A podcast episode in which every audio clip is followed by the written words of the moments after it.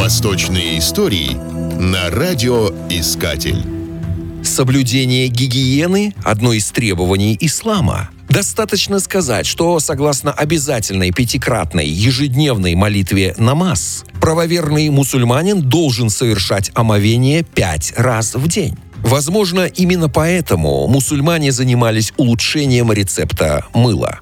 Безусловно, моющие средства были и у древних египтян, и у римлян, но именно мусульмане начали смешивать растительные масла с гидроксидом натрия и ароматическими соединениями. Для приготовления мыла мусульмане использовали преимущественно оливковое масло, а также эфирное тимьяновое масло, смешанные с щелочами. Уже с начала 7 столетия арабские города Басра и Куфа стали известны как мыловаренные центры мусульманского Востока. Средневековые мусульманские мастера существенно превзошли в мыловарении своих европейских коллег. Они готовили не только твердое, разноцветное и ароматизированное мыло, но и жидкое. Особо стоит отметить, что мыло для бритья варилось по специальным рецептам. Согласно историческим сведениям, такое мыло продавалось в 981 году в халифате за полдинара. Современное мыло мыло по существу – прямой потомок арабского древнего мыла, потому что формула его приготовления изменилась незначительно. Кстати, в Англии шампунь появился в 1759 году, когда в Брайтоне открыл баню некий мусульманин.